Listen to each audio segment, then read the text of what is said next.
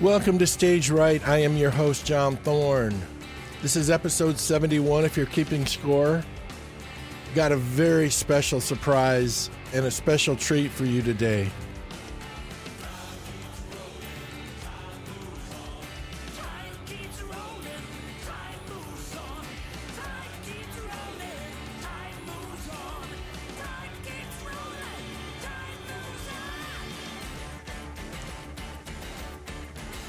Welcome to Stage Right. Thanks for listening today. Okay, so I shuffled the deck and I've bumped my interview with Bill Schnee down the line for a couple weeks because I got a call from Billy Smiley a couple weeks ago, a few weeks ago, and he said, hey, I'm working with Honeytree, who, for those that don't know, is a Christian music pioneer.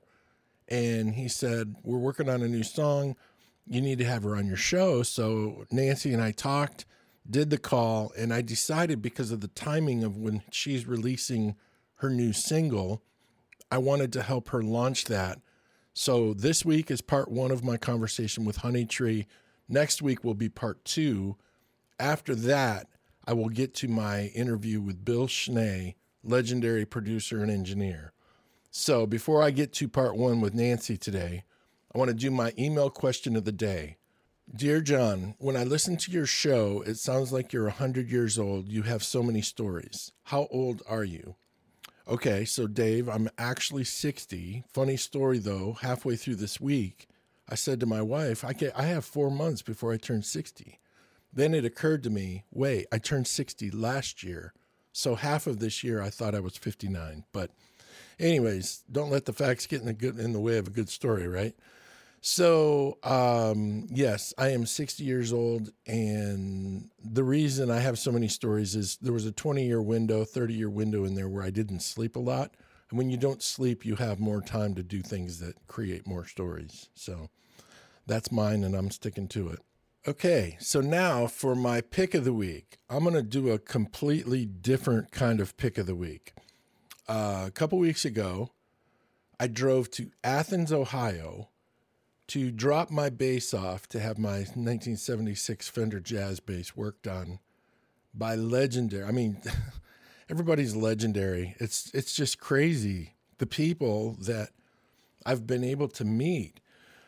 Dan Earlywine, who is like the godfather of guitar luthiers, lives down in Athens, Ohio. I found the guy on YouTube, tracked him down, called him and asked him if he'd be interested in working on my bass.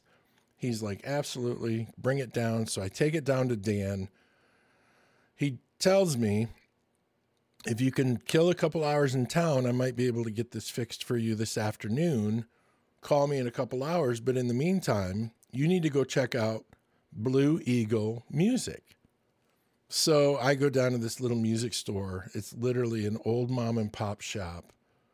My pick of the day is Blue Eagle Music in Athens, Ohio. You need to Google it and just check out what Frank has going on. Frank's this dude from the seventies that's had this music store for a long time. It's literally like a time capsule. You walk back in time when guitar stores were literally storefronts in every little town. They used to, every town had a music store. This music store is that time capsule. And I would even encourage you to go online and buy something from Frank just to support what he's doing, because he's had, uh, the store's been around over sixty years, but these things are just, you know, the, the Sweetwaters of the world, Guitar Centers of the world have put most of these shops out of business. But go to Blue Eagle Music, and if you feel compelled, just buy something, buy a t-shirt, a hat, something from Frank and support him. It's the coolest little music store, and it's a blast from the past, and it's certainly something to check out for sure. So here's part one of my conversation with Honeytree. I hope you enjoy it. Everybody, welcome to the program today. Nancy Honeytree Miller. How are you doing today, Nancy? I'm doing super. Thank you, John.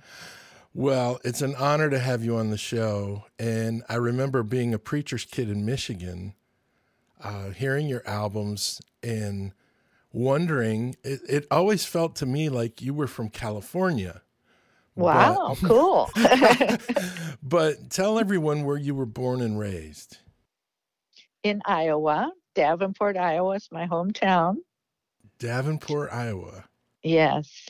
And uh, my family were all classical musicians. My mom and dad made a living playing in the orchestra. And my dad was a fabulous violinist and teacher, and he played chamber music, and he was a conductor.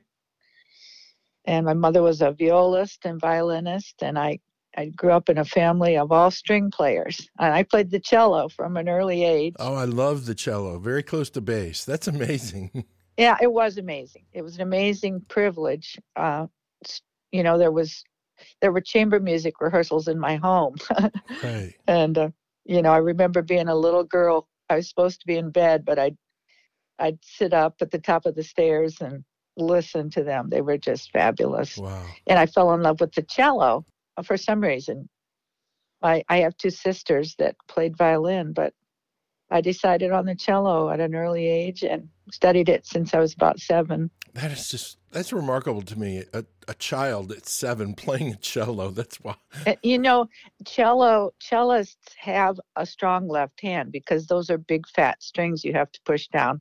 And that really translated well into being able to play bar chords later on. Sure. When I, you know. Sure. Actually, cello and then acoustic guitar, not an easy way to start. No. And I started early on guitar, too, because my mom was a guitar player. Like, she had a little uh, small um, nylon string guitar. Okay. And uh, we girls all learned from an early age to play some chords. And my mom was my first guitar teacher. Wow.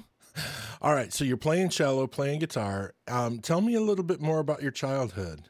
You know, as a lot of families have struggles, my my parents divorced when I was a junior in high school. Hmm. And um, my other sisters were already out of the house. And so I was the only one that was still at home. So they let me go to a high school in Iowa City, which I loved. It was called University High, and it was mostly hippies went to, oh, went to that wow. school. Okay. And I I felt fit right in um, to the uh, life there. Right. And that's the, those friends are the ones who first started calling me Honeytree. Now, how did that come about? Well, my last name is, my maiden name is Hennigbaum, which is German for honey tree. Oh, my goodness. Yeah. And so it was kind of a hippie thing to translate your name um, if if it was something cool, you know? Right. And so, but it meant so much to me it, because I had been struggling, of course, with the upheaval in my family. And I didn't fit in well in a big social high school with the cheerleaders and the jocks. You know, I just like, not nothing against those guys, but I was just more of a arty, sure. you know, type.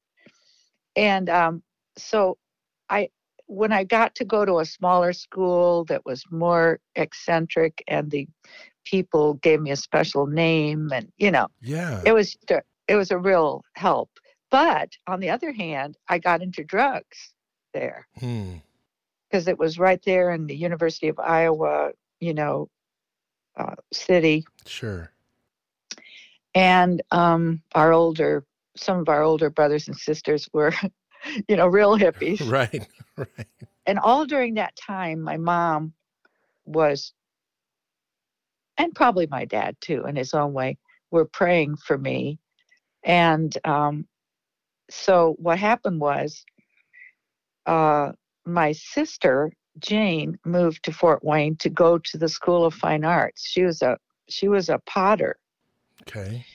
And um, there was a great pottery teacher here at that time. And Jane invited me to visit her over Easter break. So I got on a bus and rode out to Fort Wayne to visit Jane. And a revival had started breaking out in the school. And there were young, arty, hippie-type, uh, radical Christians hmm. in this art school. Wow. And I met them, and they and they witnessed to me. And particularly, there was one guy that had was their little, you know, was their uh, leader. Their the guy was that was leading them to the Lord. It's named John Lloyd, and um, he I talked with him, and they took me to church. And anyway, I got saved. Oh, that's great. Yeah, it was awesome. Well, so how old were you then? I was seventeen. seventeen. I was just about to turn eighteen. I was a senior in high school. Wow. And I was only in Fort Wayne that time for three or four days. It was a short, you know, it was a it was a Easter break trip. Right. But I got saved, and I had to go back to Iowa City and finish my high school. And then I had a summer job as a camp counselor, and then I um moved to Fort Wayne in the fall, and I've lived here ever since. Wow. nineteen the fall of nineteen seventy. Wow, that's a long time to be in one place. It is amazing. Okay, okay, so you get saved, you move to Fort Wayne. At what point in your journey mm-hmm. did you learn or discover that you love to write songs or that you could write songs? Yeah. Well, I was a song and a songwriter and a poet at, from a very early age. Okay. I mean, like, I remember making up little songs and poems all along the way. They weren't, you know, they weren't anything good, but I was just creative. Yes. And um, and then it, as I was, you know, as I was maturing, you know, even in Davenport, I remember we had Joan Baez albums, and I would sit and try to figure out what she was playing and, you know, just see if I could do it, right. You know. And then, of course, I fell in love with Carole King and Joni Mitchell and James Taylor and Judy Collins and, you know, just listen to all, uh, Janice Joplin even, you know. I mean, right. I, there, there was just so many sounds that we loved during that time. Peter, Paul and Mary, mm. um, you know, just tremendous things. And even, I don't know how I got an album of a Brazilian uh, guitarist named Luiz Bonfá, who played uh, bossa nova, and that just blew me away. I loved the sound of those chords, you know. Right. And so I just was learning to play all these different things that I I was making up my own way of playing these sounds that I loved, you know. Sure. But it, I wasn't really. I wrote maybe a few songs uh, before I got saved, but they would they would have been very morose, you know, very like self-centered and self-pitying, and you know, just eh, you know, right, which wasn't which wasn't uncommon for the time. No, no, uh, but and then when I got saved, I was just so excited about Jesus that I wanted to sing. You know, I, I just. I couldn't help but sing right. about it and write about it. And Clean Before My Lord was actually the second song that I wrote. Oh, jeez. Um, wow. I just came, it just flowed, you know. Right. But it sounds very, very Carole King-ish if mm. you listen, you know, to the chord progressions and stuff. Yeah. Uh, I was, I was just, uh, I loved all of those guys and very affected by it all. Right. Okay, so before we get too far past it, I want to go back to something real quick. Mm-hmm. You said your parents at one point were praying for you. Um, did you grow up in a Christian home? Did you go to church? How did God factor into your family? My mom was a Christian. She um, she was an Episcopalian. Okay. And raised us in church, and I was baptized and confirmed and went to Sunday school and went to church and everything. So I was an Episcopalian, but I, I had not connected with Jesus in a personal way that I wouldn't say that I was born again at that time. But, there, you know, that was a good background. Sure. Uh, but then as, you know, as you get older and you realize you've got this strange, empty loneliness inside that you're trying to find the answer to that, you know. Right. It doesn't seem right to be all alone on the inside. But you think you know what Christianity is because you were raised as a you know, in the church. And so then you think, well, maybe it's this or that, you know, maybe it's this, this philosophy, or maybe it's that, maybe it's music, or maybe it's relationships, or maybe it's drugs, you know, right. You're right. Just trying to find something, you know, yeah, to, uh, to fill that space. Right. And so, you know, that, I think that was the, the first real revelation to me about being a Christian, was how Jesus sends the Holy Spirit inside, and and he lives there, right? And he fills that void, you know. Yeah. Um. That that was just awesome. But I forget what where we where did we start on that question. I've gone off on a rabbit trail, I think. no, no, no. You're fine. We were just talking about how God intersected with your family. Oh, with my family. Yeah. So my mother was, was an Episcopalian, and she was, she loved the formality of church, you know, the, the pipe organ, the, the choir processing in the, you know, the liturgy and everything really touched my mother. She could really connect with the Lord through that. Right. And, uh, me, you know, it took, I mean, she prayed for me, but I think this is a classic example of, God does exceedingly abundantly above all we could ask or even imagine, because what the Lord did to answer her prayer was connect me to the Jesus people. Right. Which my mother could never have even imagined. You right. know? She wanted him to connect you to her people. These radical hippie Christians that were Pentecostal, you know. Right. I mean, it just wasn't on her radar. But she prayed, and um, and God, you know, moved me to where they were, so because he knew that I could hear that voice, right? You know, and so then uh, my mother, you know, when I came back home and told her I'd gotten saved, she was kind of puzzled by it, because she really didn't think in those terms, you know, although over the years I realized that she definitely was a Christian, mm-hmm. but she she didn't think in terms of a conversion experience where you were born again. You know, that was just not really part of her vocabulary. Yeah. So it kind of took me some time to grow up in the Lord to where I could recognize my mom as a Christian. Ah. Uh, I was trying to get her saved at the, in the beginning, you know. Oh, that's interesting. And she was, she was always so sweet about it, you know. Right. She really was. She was amazing. Um, how she was just easy to talk to. Yeah, she was always that way. And uh, my dad was was um, one of those people who was very never really spoke much about his his beliefs. Yeah. Um, but as we, you know.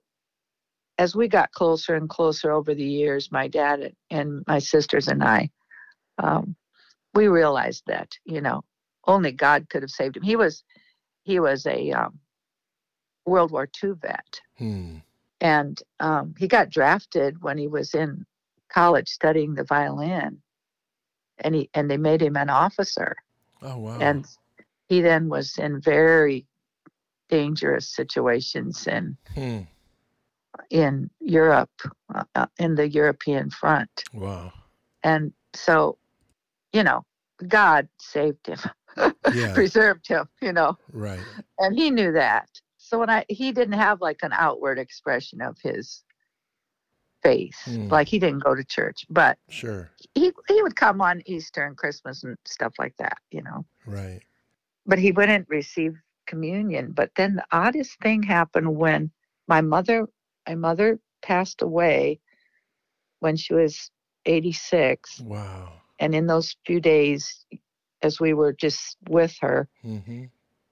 the pastor uh, came in and brought her communion, and my dad received communion, and that was the first time I'd ever seen him do it in my life. Oh. And it just broke my heart and touched me so much. You know, I thought, wow, my dad... My dad really, yeah. you know, wants Jesus. He just has a hard time talking about it, you know. Right. So after that, whenever I visited him, I just dragged him off with me to church, and I called it Church Adventures, and we made it funny, and, you know. That's but great. He would receive communion after that, you know. Oh, cool. And then one day, in we were sitting in the kitchen, um, and I just had felt, in the middle of the night, I had felt like the Lord said, I want you to to uh, read him the first chapter of John mm. tomorrow morning. That's cool. And so I did, and we talked about how to receive Christ, you know, because it says those to those who receive him, to them become the children of God, you know. Yeah.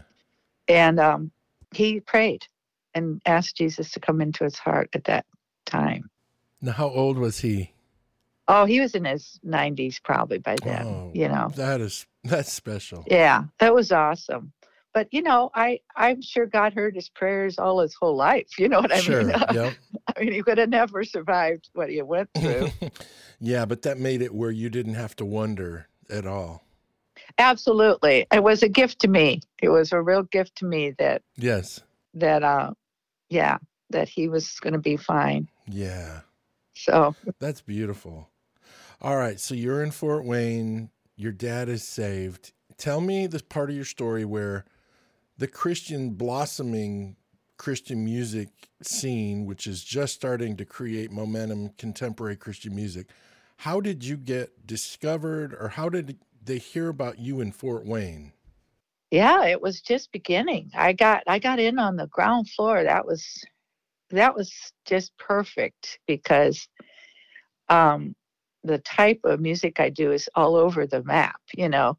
I mean, one minute I'm doing a a yeehaw, ain't it grand to be a Christian, you know, brass thing. Right. And then I'm doing something bossa nova, and then something kind of boogie woogie. And I'm just, you know, it's hard to right. find a category.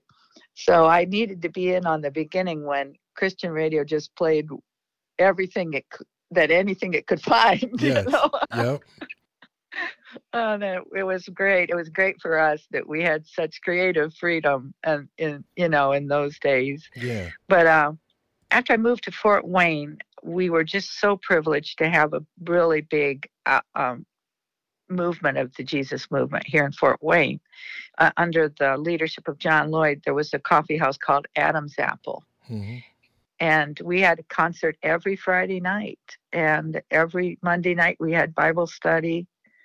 And we did other outreaches on the weekends. And so all of the artists that were on the road, you know, came by when they were in the Midwest. They came to Fort Wayne. And so we, you know, we got to hear Second Chapter of Acts and Larry Norman, and Mike Warnke came, and Phil Keaggy was just over there in Youngstown, Ohio. He wasn't very far from us. He came all the time. Oh, wow. And so, um, and I was writing songs, and I was just learning to lead singing, you know, choruses. We used kind of, we used a lot of sort of Sunday school songs, um, you know, yeah. in the beginning, even, you know, uh, Father Abraham had many sons. Right. You know. Right. And uh, running and leaping and praising God. And, you know, we just had fun with the singing. And then I started writing things like Clean Before My Lord. And I would just, I would just play them for the people. And it was amazing. I didn't know if they were any good or if people would connect, but they really did. And so that just encouraged me to write more. And um, after a while, I had, you know, um, a group of songs, and then uh, one of the associate pastors of the church that was like the mother church over our youth, our the Adam's Apple coffee house, uh, he said, well, you know, let's go make an album. So he made arrangements, and we went to Nashville, and oh my goodness, we um, worked with the um, backup, the studio players were the people that What you know, we're with the Oak Ridge Boys, right? And when they weren't on the road, they they did studio work, and so we just had this very short session. I just basically, you know, sat with the players, went through the songs. They were calling out to each other the numbers of the chords. That's how they did it, was by number. Yeah. And then um, writing them down on little scraps of paper, and then we would just run through it once or twice, and then the red light would go on and we'd record it. It was, you know. But we we recorded an album that was called Honeytree. It had Clean Before My Lord on it, mm-hmm. and Honeytree, and mm. it had uh, uh, the wedding song, which I called Treasures, which was sung in tons of weddings. Um, anyway, it was just it was just a, a self-titled album. Yeah, and um, we it was a custom album. We just you know, made a thousand copies of it, and I sold them at my little coffee house gigs. But then that album was uh, taken up by Word Records. Mm. And um, uh, and then they gave me a record deal to do some more. Right. Do you remember how many albums they gave you, or any specifics about your first contract? I don't remember that. My I didn't negotiate. The same guy, pastor who, you know, um, his name was Paul Paino, and he um, did all the negotiating. Okay. With Word.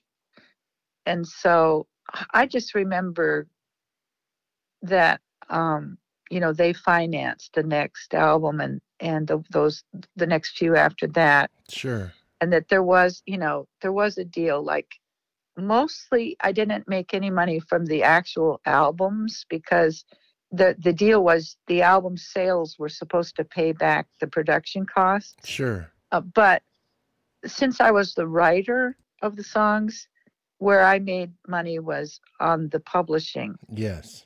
Um, and that was good. They were they were a really good publisher. So, and then of course the radio play also was. Mm-hmm. You know, you make money then from from radio play and stuff. So, right. But I never sold enough albums to really pay back the production costs. So, well, so they like sucked that up. But they liked it because they made a lot of money on the songs. Sure. They were half owner of the songs. So yeah, they still are, all, all those early ones. Right.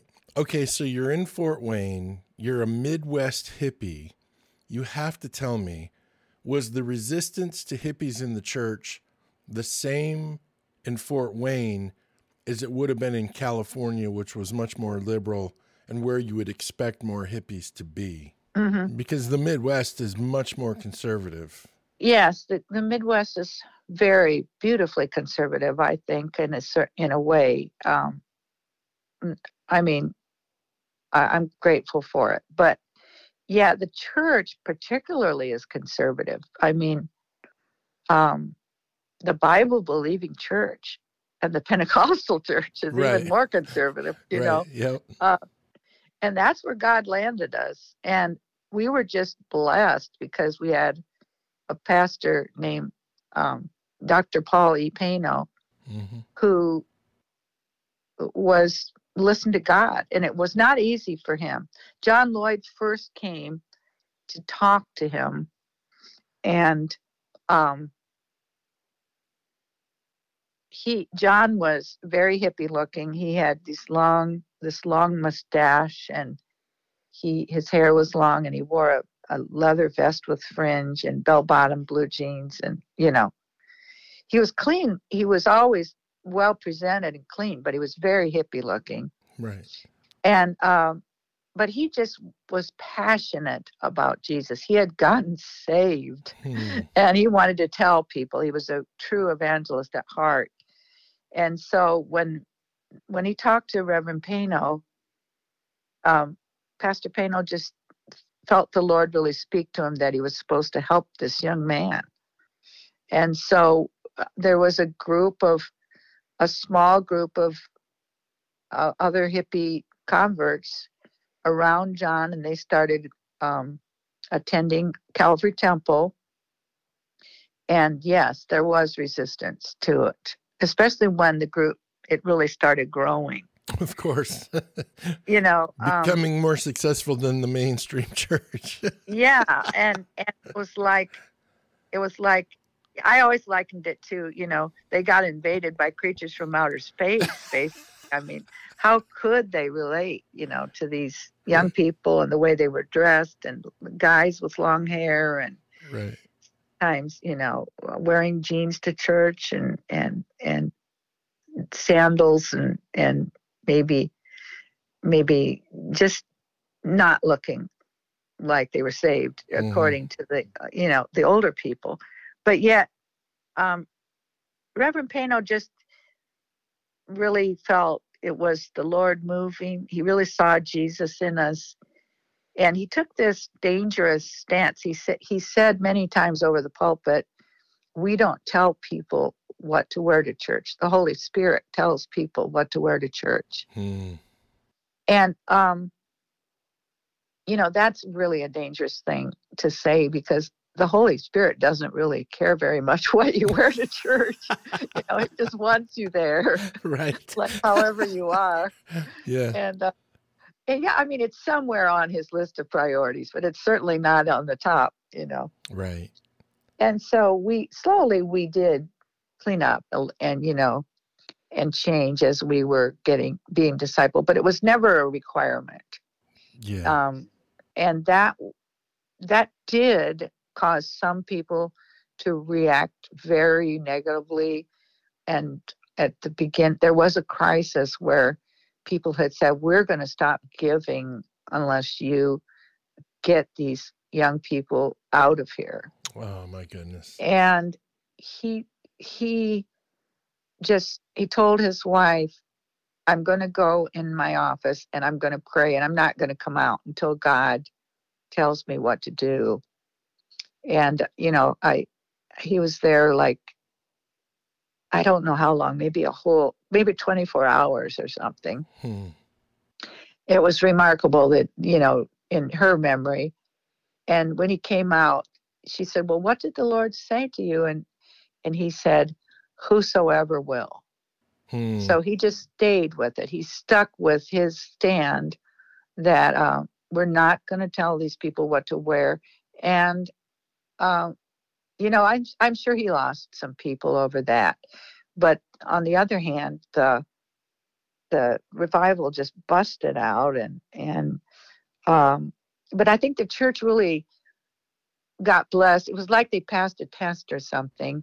Right. And they got blessed in a lot of other ways. Like they had a big bus ministry that roamed around the city and picked up kids to bring them to Sunday school. And that, you know, just it grew by leaps and bounds. And and then they, some of the, you know, the, the hippies that were getting saved wanted to study the Bible, so they started a uh, Bible school, and that grew. And then uh, and then eventually they started planting churches and became like a fellowship of churches, mm-hmm.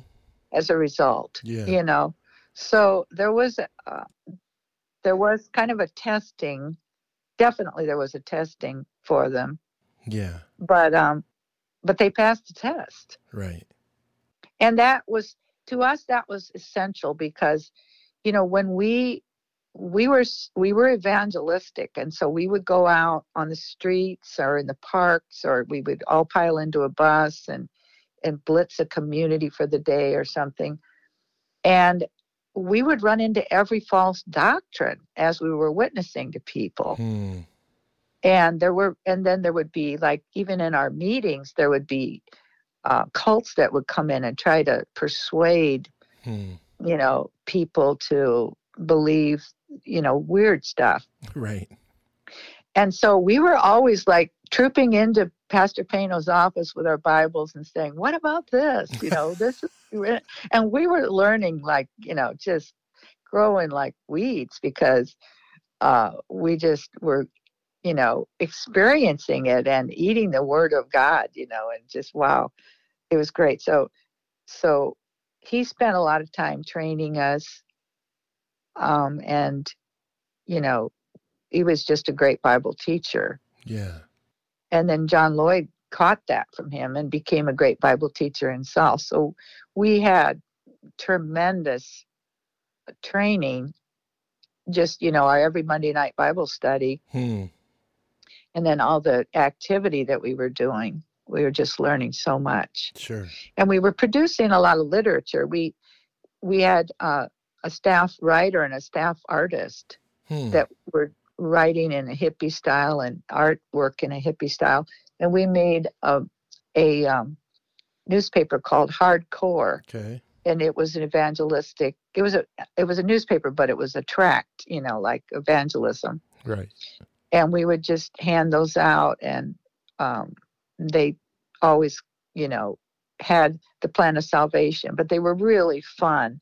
We had this cartoon character called Norman New Creature, and he this guy with this huge afro, you know, that was saved. Right. And Norman New Creature was always having adventures, you know, and that's great. Telling people how to get saved. Right.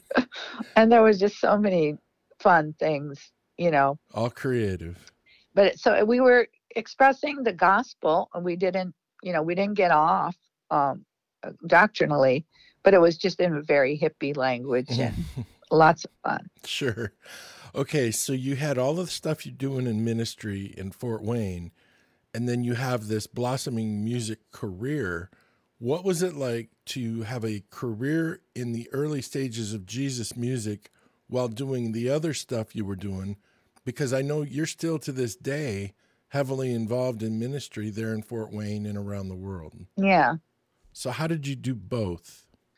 Well, it's just fabulous. I mean, I cannot thank God enough for the opportunity um, and the honor of being a part of those pioneering uh, Jesus musicians. Yes. But um, what happened here in Fort Wayne was John Lloyd was leading the coffee house called Adam's Apple, and I was his secretary. Okay. And at first, it was very humble beginnings. We had our our office was in the uh, lower floor of a house. My office was the kitchen. Hmm. Um, we we had meetings in the sort of combined living dining room area. Um, The, the artist lived in the walk-in closet. I mean, you know, very humble beginnings. Right. Uh, and then God gave us a, a little bit of a larger facility where we had we had an office, and, and at the back there was there had been this uh, car repair garage that we converted into a meeting space, and everybody sat on the floor where there was a little platform in one corner, like. But then, you know, the seating was just on the floor, and uh, we were there for quite a while.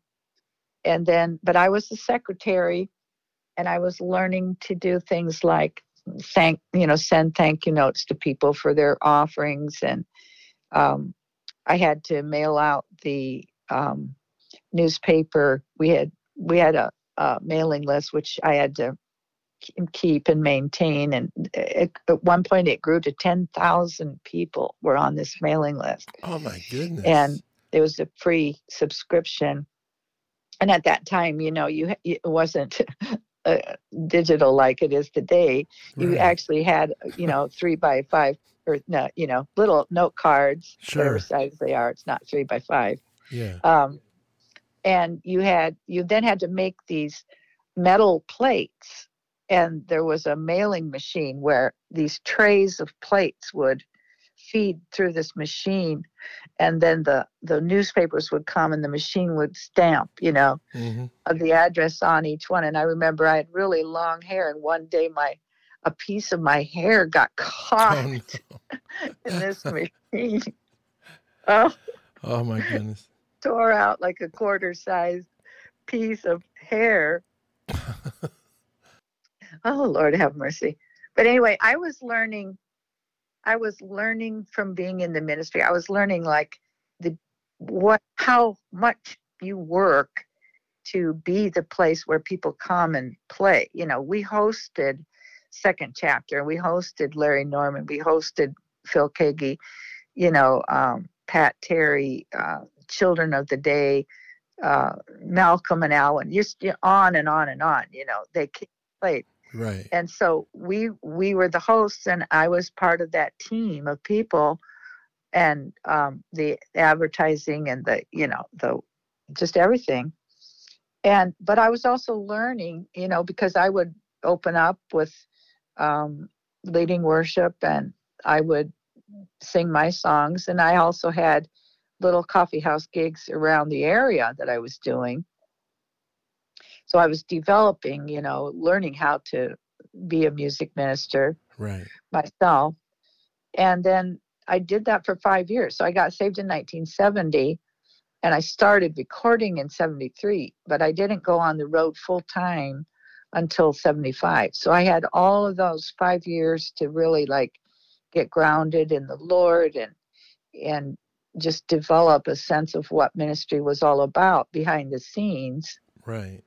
Um, so then when I, I went on the road, I, I always have a lot of respect for those who are inviting me, you know. Yeah. Um, I because I know they're the ones that are taking the risk. They're throwing the party and hoping somebody will come, you know. Yeah. They're p- putting the bill. Sure. And um, so I've just always been very grateful and respectful to those who who have go on that step of faith, you know, yeah, to invite, to have these events. So anyway, I I did start getting radio play after after Word picked up my my album in nineteen seventy-four. Um, they then it just started being played on the radio all over the place. So then I got invited to do concerts farther away from home. Sure. And um, so then I was, you know, I needed to de- devote my time to that full time. But I was still a part of the Adam's Apple, even though I couldn't be on the staff after right. nineteen seventy-five. Oh, okay. So give me an idea. Give us a list of people that came through Fort Wayne that you met, that you later ended up getting to share the stage with and tour with and become peers with? Well, I I didn't. I traveled with um, Mike Warnke quite a bit at the beginning. Um, and then I, I, at festivals, I became good friends with Evie. Oh, and that was a tremendous privilege. I yeah. just appreciated her friendliness. And we would just, we would try to get a hotel room together so we could talk all night, because we were two single women that were on the road for Jesus, you know, and we right. just like had so much to talk over. And um, uh, she, she shared, um, because she had been, she was younger than me, but she had been on the road way longer than I had. She was, she had started like when she was thirteen or something. Oh, amazing. Yeah. And was just known all over the world. And so she was way shrewder than I was as far as the experience of it all, you know. Right. And uh, she just was so sweet to me. And, but she told me, um, and then, you know, she had sung Uh, Clean Before My Lord and I Don't Have to Worry, both of those songs of mine.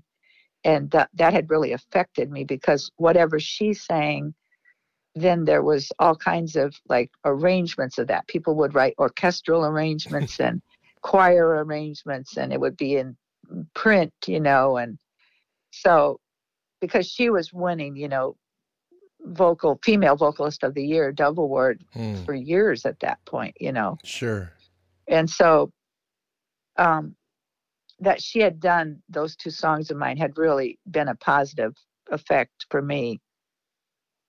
And then, um, but talking to her, I I really became impressed with her, like as a Christian. You know, she she really was very intent, intentionally being a a gospel singer right. and not using her platform to do anything else other than just glorify the Lord. And, and I, I was impressed by that. And so, um, I wrote a song for her called Live for Jesus, which, um, I, I, you know, is, I sing it myself, but I wrote it to be her testimony oh. that I, I want to be remembered as a girl who sang her songs for Jesus Christ. Right. And she had told me that uh, there were miracles that she had heard about in two occasions on two separate continents. It happened that somebody was profoundly deaf, and the only thing they could hear was when they put a needle down on an Evie record. Oh, my goodness. Yes. And so I wrote in Live for Jesus, I wrote, I'm singing for the deaf man who can hear about salvation through my song. Oh, wow. And that, but it's a, it was really inspired by that testimony of a miracle, you know, two miracles that God had done. Yeah. So, yeah. So that, that's it. That's really neat. But yeah, she was, she was a huge blessing. And of course I met Larry Norman, and he was so, um, like awesome. You know, you, you couldn't, you couldn't stop talking to him. He was so fascinating. He he was just brilliant. Yeah. And he he was really kind of like our Bob Dylan, hmm. you know. Yeah. And I, and he was he was always just a big hit whenever we had him come. And uh, you know, and he did like talking to people, but he was he wasn't somebody you got close to personally. I felt more like a friend of Second Chapter, like Buck Herring and Annie and Nellie and Matthew. You know, they were just more like you could hang with them, right. you know. Right. And um, we we stayed not, you know, we we never lived close to each other or anything, but I know that they had kind of a big brother and sister feeling toward me. Yeah. Yeah. And it was lovely. So I appreciated them. And Jamie Owens Collins hmm. was sweet. And uh, Barry McGuire. Oh, Barry McGuire. yeah. Um, yeah. He had a television program um, that he hosted. He was like the host of at one point early on. And I remember being able to do like couple of shows with him. Oh, that's cool. And that he was so like liquid love just flowed out of the guy hmm. that he totally cured me of feeling afraid of cameras, of television cameras. Ah. Like I just, because of him being there with me on the show, it just became so fun. Right. and, uh, That was really cool. That's great. He, and he was he was a, an awesome person to know. And then Randy Stonehill, and um, we we actually got to know Andre Crouch. Oh, cool. Pretty well. That's great. He was he would come to Calvary Temple and and do concerts, and of course, they were just electrifying. Mm-hmm. In fact, I remember specifically being a fan of Andre and of Evie, and like being in awe of their stage presence. Mm-hmm. You know, like that the the way that certain artists have. Carmen had this too, where the whole room belonged to them. Right. You know, yep. there there was just like from the moment they step on the stage, it's just like they're they're so charismatic and and you know captivating. Right. In different ways, each one of those artists, you know, Carmen and Effie and Andre. Yeah. And I, I started getting a real, like, inferiority complex about it all. Hmm. Yeah, I really struggled. I, I went, God, I'm just so boring. Oh. I said, oh. you know, like Andre has this huge sound and oh. all that energy and backup singers and, you know, mm, wow. Evie was just so cute, you know. Yeah. Okay, so when you dealt with that, oh, how how did you work through that? Oh, it took me quite a while, really. I mean, I felt I struggled with feeling way inferior, like um just boring, you know. One girl with a guitar, I just thought, Lord, you know, gosh, it's just not interesting enough. And the Lord would say to me, be yourself on the stage. Right. And I struggled so hard with that because I thought, I am just too boring, Lord. You know, this is the music business. You got to understand, you know. Right. and um, and I just struggled and struggled with it. Wow.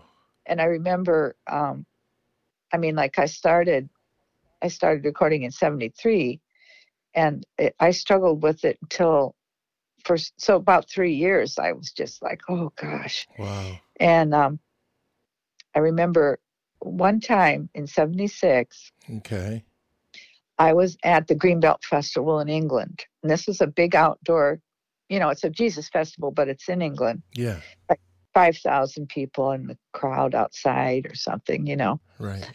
And I'm going on stage after a big fancy rock band. Hmm. I mean, like with synthesizers and, you know, everything. Right. I'm going to go on stage, one girl with a guitar. I didn't even use tracks or anything, you know. So I'm backstage in the tent, um, just complaining to the Lord about it, agonizing and, and um, saying, and, and God, I'm just too boring. And he said to me one more time, be yourself on the stage. And I actually got mad and I said, okay, Lord, I'm going to go out there and do it. I'm going to be myself. And when I fall flat on my face, it's going to be all your fault. Mm, wow. And so I went out, and I don't know how, I just decided to be as hip, as hick as I could be, you know.